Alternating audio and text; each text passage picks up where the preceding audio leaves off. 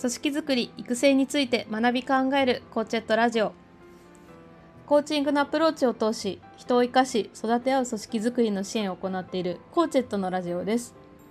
日頃経営者リーダーの皆さんに伴走しているコーチェットのメンバーやクライアントの皆様のリアルな声から組織づくりを行っていくための視点をお届けします。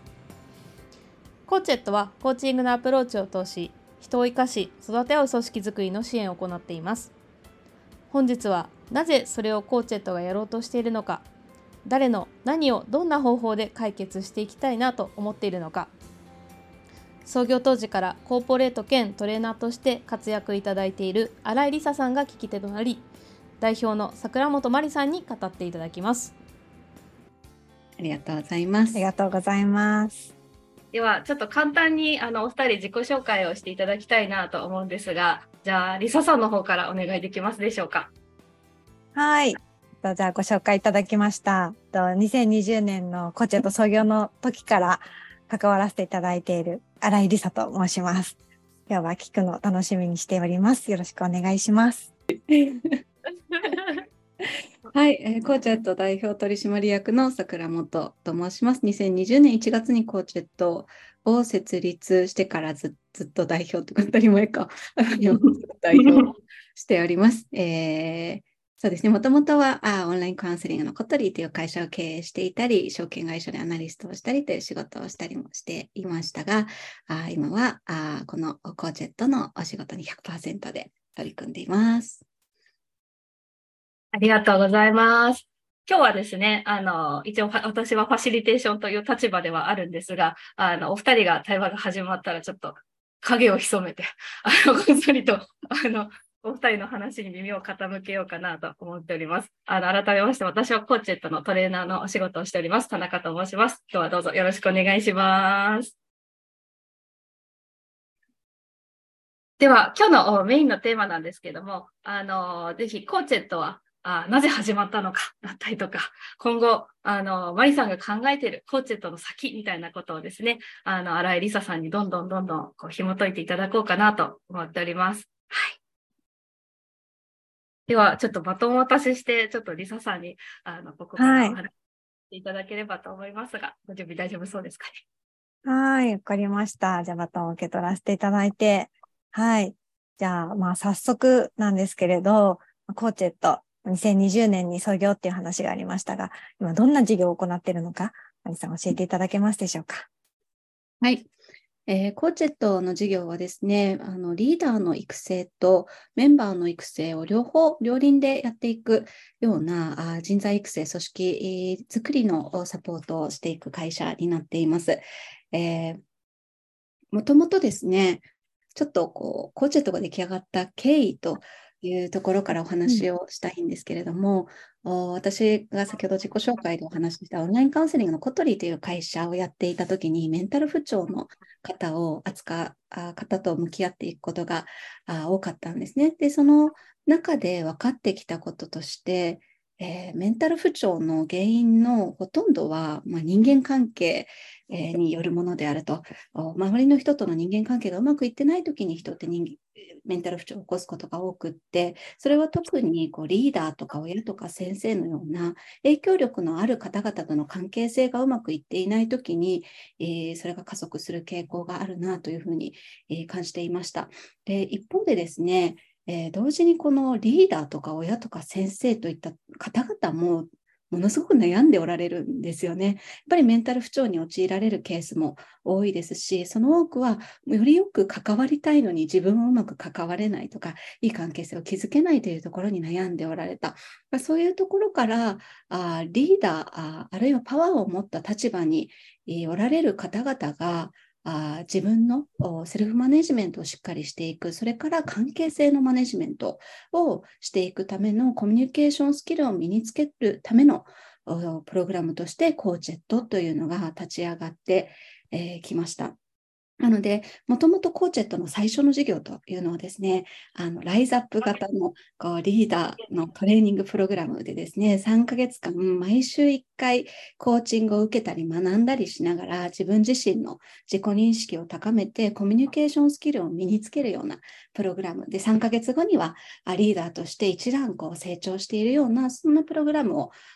提供し始めたのが2020年になります。で一方でですね、同時に見えてきた課題感としては、あリーダーだけが育っても、例えばリーダーが人を生かし育てる関わりをしたとしても、今度はメンバーレベルで、えー、それを受け入れる準備がないと、やはりこの育てる関わりっていうのは機能しないなというふうに感じるようになったんですね。えーコーチングをですね、チームで学ぶとすごくうまくいくんです。なぜかというと、お互いにコーチングをし合えるし、お互いにコーチャブルな状態である、えー、からなんですが、リーダーだけがコーチングを学ぶと、なかなかそのメンバーとの関係性づくりで悩まれるケースも多かった。なので、今コーチャ、コーチェットがやっていることというのは、リーダーがしっかりと自己変容していくための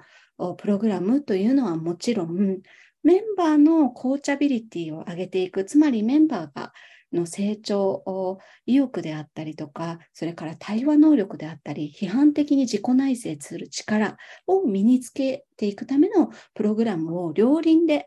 提供することで、え自律的な組織づくりというのが可能になる。そんなあ仕組みを作っているというのが今私たちがあやっていることです。ちょっと長くなりました。はい、いえいえ、ありがとうございます。当初はリーダーをライズアップ型で、えー、育成していくっていうところから、こうメンバーのコーチャビリティのところも、こう両輪でやっていかれるような感じの事業体験になってきたんですね。そうですね。今の時代って組織の形が大きく変わっていく時代の流れがあるというふうに言われていて具体的に言うと組織が今までトップダウンだったところからよりフラットにボトムアップに、えー、メンバー一人一人が自走するような組織が必要になってきているなぜならば社会の変化が非常に早くって、かつ複雑性も増している中で、トップダウンでできる範囲では、なかなかうまく課題を解決できなくなっている。なので、メンバーレベル一人一人の自立性が大事ですよねという、まあ、時代のこう、変化という話と、それから今、人的資本への要請、えー、も含めて、その人を育てていく、自律的な人材を育てていくっていうことに、まあ、国からもこう、社会からも要請が来ているということがもう一つ。それからもう一つはですね、えー、コミュニケーションのあり方自体がやはり変わっていて、リモートコミュニケーションになったということもそうですし、多様性が推奨されるような社会になってきた中で、えー、今までのように前提を共有しているコミュニケーションではなくなってきてるわけですね。いろんなわからないたくさんある中で、はい、その対話をする力、わからないことを問いかけていく力とか、相手の意見を受け止める力というのが同時に必要になってきている。まあ、それを実現するのは自律的にして一人一人が対話をすることができる、学んで成長していくことができるようなあ組織であるということで、今までのようなこうトップダウンではない組織づくりが必要とされてきている。まあ、そのニーズに私たちはこうリーダーレベル、メンバーレベル両方にアプローチできるような仕組みを提供しているというような形ですね。うん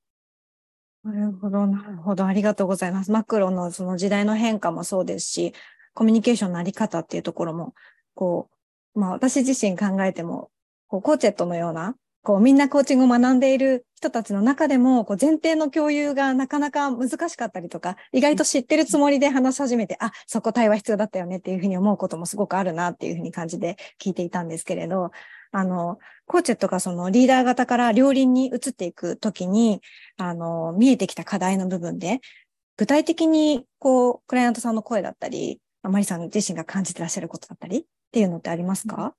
そうですね。あのリーダーがコーチング、つまり人を生かし育てる関わり方を習得したときに何が起こるかっていうと、その自分の見え方がまず変わってくる。自己認識も変わって、うん、見える世界とか、あ人の捉え方が変わっていくっていうことが起こって、あ、こんなにもこのコミュニケーションというのがパワフルなんだ、こんないい影響を与えることができるんだっていうことを喜んでいただけることが多いんですね。それによって人が育ったとか、人がこう、今まで話してくれないことを話してくれた、コミュニケーションスキルによって、リーダー側のコミュニケーションスキルによってもかなり世界は変わるわけです。でも、一方で、なんかどうしてもコーチングが効かない人がいるんだよねって話も聞くわけですよね。はい、どうしたらいいんですか？と。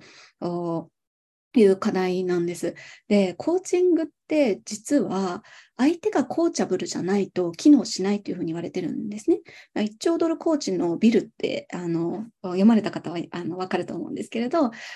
ビルもコーチャブルじゃない人にはコーチングはしませんって言ってるぐらい、そのコーチングの威力というのは受ける側の状態によって左右されるというのがあります。なので、コーチングの力を最大化するためには、コーチングを受ける側のコーチャビリティというのを高めておく必要がある。まあ、そうすることで最大化される。逆に言うとこう、リーダーだけが学ぶでは片手落ちになってしまうんですね。そのせっかく学んだのに最大限そのパワーを発揮できない。なので、そのメンバーのコーチャビリティを高めていくということがセットで必要になる。そのためには、あ批判的な異性と人間的な成熟を促すような対話。あまあ、要は今までの考えをアンランして新しいものを学んでいくようなそうした関わりというのがやはりこうコーチングを受ける側にも必要になってくる。というところがあります。なので、あの質問の答えとしてはあ、なんかコーチング機能しない人たちいるんだよねっていう、それが一番リアルな声じゃないかなと思いますね。ああ、なるほど、なるほど。じゃあ、コーチング学んだけど、なんか機能してないなっていう時に、こう両輪が、あの、うん機能してくるんじゃないかっていうところでやっていらっしゃるってことですよね。やってるって本当お互い様なんですよね。こうどっちかが一生懸命になると逆にそれは依存関係を生んだりするので本当に育て合いなんです。相互に育て合うというのが一番こう成果が生まれやすいし、成長も生まれやすい形で、どちらかが一方、一生懸命、えー、成長しようとするとか、成長させようとするっていう片方だとなかなか機能しないというのが、私たちが今までリーダー向けトレーニングしてきた中での体感で。うんうん、でも一方で、それをじゃあ、あの、組織全体でやろうとすると、じゃあ、組織開発何千万円みたいな、そういうソリューションしか今まではなかったわけですよね。けれども、まあ、私たちのが提供しているのは、そのリーダー向けのマンツーマンのライズアップ型のプログラム。これはもちろん、あの、マンツーマンなので一定コストがあかかるものですけれども、もう一つ現場に向けて浸透させていく仕組みとして、このピアプラスという仕組みを開発してで、このピアコーチングというメンバー同士でこう相互にコーチングをし合うことを促進するクラウドサービスなんですね。で、このクラウドサービスというのは、そのシステムの中にこうピアコーチングのためのガイドとかメモ機能とか、まあ、あらゆるもの、必要なものが含まれていて、ここをクリックして開けて、じゃあとりあえず始めましょうってやったら、あとはガイドに沿って進めていくとあ、ある程度のピアコーチングができるようになっている。なので、組織の中でファシリテーターがいなくても、お互いにピアコーチングを行うことができるという意味では、今までそう数千万かけてやっていた組織開発がクラウドサービスの中でこうできて、えー、しまうような、なんかそういうあの機能を持ち合わせているので、それを組み合わせて使っていただくというようなイメージですね。ありがとうございます。がこう最初はこうコミュニケーションの方、人間関係がこうメンタル不調になっていくってところから、人間関係はそのリーダーたちのこうコミュニケーションスキルの問題だったり、自己認識の問題ってところで、えー、リーダー向けの、えー、トレーニングをやってきて、で、今度メンバーにもこう両輪でっていうふうにやってきて、さらにこう安価に組織に、えーえー、提供できるようにしてきたっていうような、すごくマリさんの熱量が伝わってきたなっていうふうに思ったんですけど、こういうようなこうコミュニケーションの課題を解決していくことって、うん、マリさんにとってどんな意味がありますか？そうですね。あの、コミュニケーションの課題を解決すると、世界平和になると思ってます、私は。世界平和。本当にこう多くの戦いとかあ怒りとか悲しみとかすごく悪意にまみれたものから生まれてるものってほとんどなくって、おそらくそのミスコミュニケーションであったりとか、相手の背景を想像できないとか、そういうことによって、うんこうえー、怒りや悲しみや戦いというのが生まれてるなというふうに思ってるんですね。で、それをこう一人一人が受け入れる、スキルを持つということと、キャパシティを持つということ、それからあそれをもうあの世界に話しても伝えてもいいんだっていうこう安心感。あですね、その心理的安全性を感じられるようなあそういうこうつながりを作っていくということで、そもそもたくさんの争いだったり、メンタル不調だったり、不幸がなくなっていくというふうに思っているので、それがまあ少しずつでもこう輪が広がっていくといいなという思いがありますね。なるほど。確かに、こう、傷ついた時って、その、なんていうか、悪意を感じてしまうみたいな、なんか傷つき方する時もあるんですけど、実は、ね、聞いてみるとそうではなくて、ただのミスコミュニケーションだったみたいなこともあるような気もするなっていうふうに思っていて、こう、ね、対話ができて、こう、ミスコミュニケーションが減っていくと、平和になって、こう、豊かになっていくんだろうなっていうのをすごい、私も感じて、ちょっとじんわりしていました。じんわりしてく。じんわりしてありがとうございます。ありがとうございます。なるほど。そしたら、この今後のコーチェットの向かう方向性みたいなところで言うと、うん、はい、どんなことを考えていらっしゃいますか？そうですね。あの、ここまで、こう、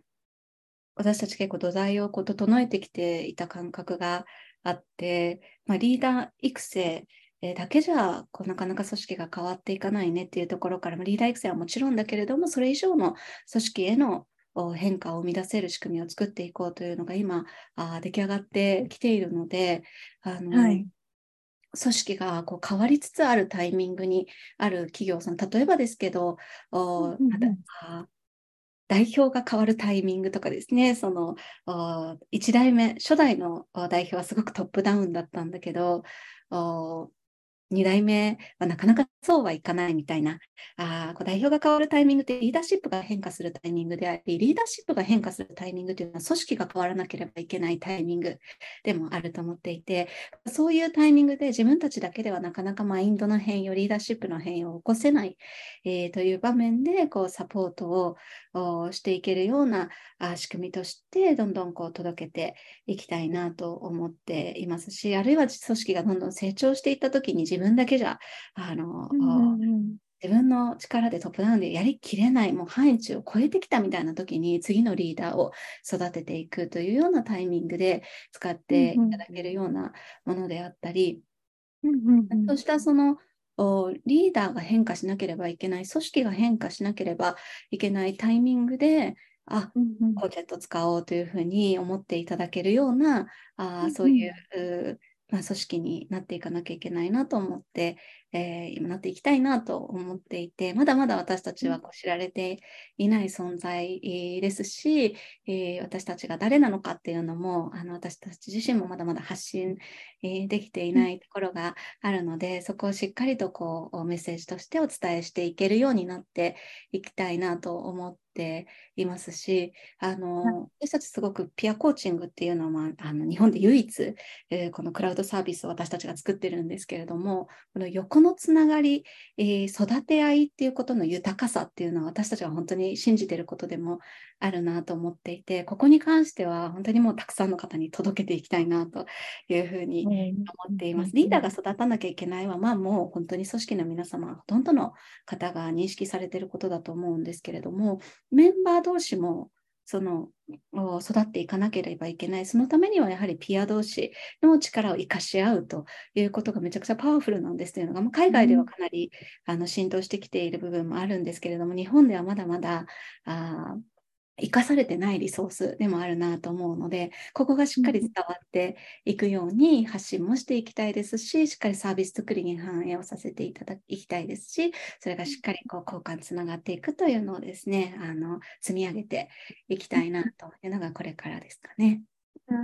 なるほど。ありがとうございます。確かにその今おっしゃっていただいたピアプラスで横のつながりのところなんですけど、私が感じてることをちょっと伝えたくなって、ちょっと言いたくなって言いたいんですけど、あの、コーチェットの社内でもピアプラス使っていて、あの、私も一メンバーとして、その横のつながりを体験しているんですけど、やっぱりあの、直属のね、LINE のリーダーに対して言うまでもないような悩みだったりとか、あと自分のあの、振り返りだったりとか、こう、同僚だったり、この斜めの関係の横のつながりの人に話を聞いてもらうだけですごく、なんか涙が出ることもよくあるんですけど、すごく自分ってこんなこと考えてたんだっていうふうに思って前に進めたりとか、あとはピアの話を聞いてるうちに、なんていうか、もっと応援したくなるっていうふうに思ってですね、応援できることが、あ、なんだろうな、応援することができて、自分のコーチング力の向上もあの感じることもありますし、本当にその日々横のつながりで育て合いっていうことが可能なんだなってことをすごい実感しているので、はい、あの、皆さんにも、あの、聞いている皆さんにもすごく使ってもらいたいなっていうふうに、はい、感じるので、ワニさんがこう熱が入るのもわかるなと思いながら、はい、聞いていました。ありがとうございます。あの、これに関しては私すごくやっぱりあのす素晴らしい仕組みだなと思う理由、もう一つはですね、私もリーダーというポジションにいますけど、人間としてはまだまだ未熟な中で、例えば今朝、こうリサさんが私に対してコーチングをしてくれるっていう、そういうピアコーチングもあるわけですね。必ずしも横のつながりだけではなくて、こうした縦とか斜めとかでコーチングをする中で、そのメンバー全員が対話ができることの素晴らしさっていうのを本当に感じていて、こう全員が問いを投げかけることができる、全員が話を聞くことができる。で今日なんて本当にもうリサさんに本気の割とあのコーチングをしてもらったっていう感覚でですね、私もなんかあの本当にこう気づきをたくさんもらったんですけど、やっぱりこれまでの時代とは違って、リーダーのポジションにいるからって何でも知ってるとか何でもできるっていうような組織ではなくなってくるはずなんですね。割とそのむしろ新しくこういろんなものに触れてるメンバーの方が知ってることもたくさんある。だからこそこうパワーでつながるということよりもコミュニケーションによってしっかりとこう生かし育て合うっていうのが本当にこう、うん可能なんだなっていうのが私の体感としてある。全員に対話力があればあリーダーが育ててもらうっていうこともメンバーに育ててもらうっていうことも本当に豊かに起こってくるなというふうに思うのでこれはリーダーにとってはものすごく大きなリソースにもなると思いますしメンバーにとっても本当に上にこうどんどん進んでいくためのきっかけになるといいなというふうに思ったりもするので、固定的ではない組織、うん、こう全員がパワーを持った組織になっていく上で、私は今日のあのこうリサさんに受けたコーチングとか結構感動的な体験でしたね。嬉しいです。はい。なるほど、なるほど。ですよね。うんうん。ありがとうございます。そうですね。こういったえっ、ー、と、効果とか、あの、いろんな人に伝えていきたいなと私自身も思うんですけれど、マリさん、どんな人に、こう、どんなことを伝えていきたいかっていうのを、こう、端的に言うとどうでしょうか？そうですね。どん,、えー、どんな人にどんなことを伝えていきたいかっていうと、おまず今、変わらなければならないと思っている組織の方々あかなと思うんです。その今の組織でうまくいってる会社さんはもう今のままあ突っ走ればいいと思うんですね。で、どこかできっとそれは何か変化と向き合うべきタイミングが来るのかもしれないですけれど、今じゃないのであればそれはもう突っ走ればいいと思うんです。組織の課題って、まあ、事業がうまくいってればある程度隠れてしまう部分もあるので、うん、あの向き合う必要性を感じないということも多いと思うんです。そういう時に無理に向き合いましょうっていうよりも、何かこう、サインが見えてきた時に、ちょっとおかしいな。例えば誰かこうメンタル不調のメンバーが出たとか、あるいはそのなんかちょっと雰囲気が悪くなってきたとか、そういうサインがあるときにこう見逃さないというのがすごく大事かなと思います。そして、そういうサインが見えたときっていうのは、もしかしたら組織が次のフェーズに変わっていくタイミングかもしれない。で、その時にしっかり向き合う姿勢、逃げるのではなく、ほっとけばよくなるだろうではなくって、今何が必要必要なんだろうかって向き合っていくその視点とか解像度の高さを持っていくのはとても大切だと思っていてその時に必要なのが自己認識、えー、だったりするんですね、うん、そのリーダー自身がどんなバイアスを持っているかとかあ自分がどんなあコミュニケーションをとっているかというのを自己認識できて、えー、いるとその今起こってることについても客観的にこう判断がをすることができるので、まあ、そういう意味ではそのまず変化に気づく、えー、っていうことと変化に、気づいたらこう自己認識を高めて冷静にその組織の状態を見ていくっていう、まあ、そのステップ、そして何か足りないものがあれば、私たちがサポートできるようなこともあるかもしれないですし、えー、変化に、変化をするっていうのはすごくエネルギーが必要なことなので、そういう時に私たちはサポートをしていきたいなと思っているところですかね。ありがとうございますですね。変わらなければならないなっていう何かしらのサインが出た時に、向き合うの怖い部分もあるかもしれませんが、私たちがサポートしますので、ぜひ一緒に向き合っていきたいですね。うんうんうん。ございます。最後にあの、マリさん、ラジオを聞いてる人に何か一つ、こう、問いをプレゼントするとしたら、なんか、いきなりのタイミングになっちゃいますが、なんかどんな問いを 投げたいですか？はい。そうですね。あの、これは、こう、フィ自己認識を高めていく、その自分自分を正しく認識する上ではこうフィードバックがとても有効だと言われてるんですが、フィードバックをするときに一番こう使いやすい問いとして、これぜひ使ってくださいの意味も込めて、うん、えー、お聞きしたいなと思うんですけれども、今、ああなたのリーダーシップを高めるために、あるいは組織のをより強くするために何か一つだけ変えることがあるとしたらどんなことですか？という問いを投げたいな、あの私したいなというふうに思っています。結構こう、業務の中でね、忙しかったり、ご菩薩されたりされてる中で変化するっていうのは結構エネルギーがさっきも言ったようにかかることなので、なかなかこう後回しにされがちなんですけども、何か一つだけ変えるとしたらっていうマインドを持っておくのはすごく役に立つなと思ってます。で、私もあの時々こう経営メンバーとかに聞くのは、私がリーダーとしてより良くなるために、えー、何か一つだけ変えるとしたら何変えたらいいと思うっていうのをフィードバックを受け取るためにその質問をしたりもするんですよね。でそれは本当にあの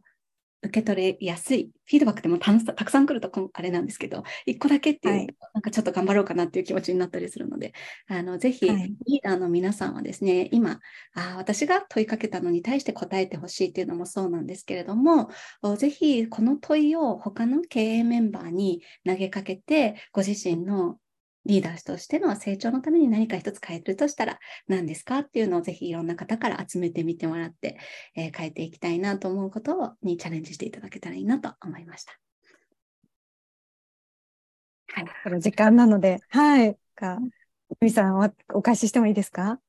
はい。あの、お時間本当にお二人ありがとうございました。素敵な対話だったなって思ってるのと、あの、改めて今日お話をお伺いしていて、あの、私からも最後コメントだけお渡ししたいなと思ったのは、あの、ラジオの一発目、やっぱりお二人にお願いしてよかったなっていうの、本当に心から、あの、これ社外リリース一発目のラジオになるんですけども、やっぱりリサさんとマリさんがいいなってなんとなく直感で思った私の隠しは間違ってなかったなっていうのは、あ今日話聞いていて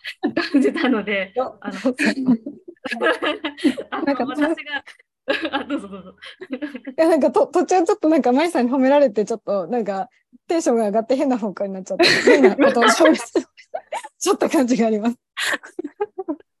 そんなことない。なんか、あのでも多分、これは本当に、あの、個人的にすごく本当に思ったのは、お二人だからこそ、今、感じられる関係性を多分非言語でたなんかこう言葉になってない関係性が今伝わったんじゃないかなっていうのをなんかこう話聞きながら感じていて価値はこれっていうのが今話聞きながらなんか本当になんかだなっていうのはあの本当これなんですっていうなんかこう感覚をお話お二人のお話を聞きながら本当に感じられたなというふうに思ったのでなんかやっぱりお二人にしてよかったっていう私の感想に なります。なんか選んでくれてありがとうございます。選んじゃったハートですけど。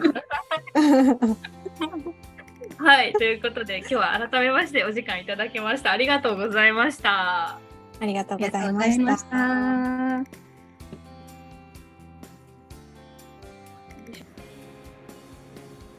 ここでコーチェットからのお知らせです。コーチェットは人を生かすリーダーと自走するメンバーを育て自律的な組織を作るコーチング型人材育成組織づくり育成サービスです。コーチェットではモチベーションの維持が難しいやりっぱなしになるコストが高いなどの人材育成に関するさまざまな課題を解決しております。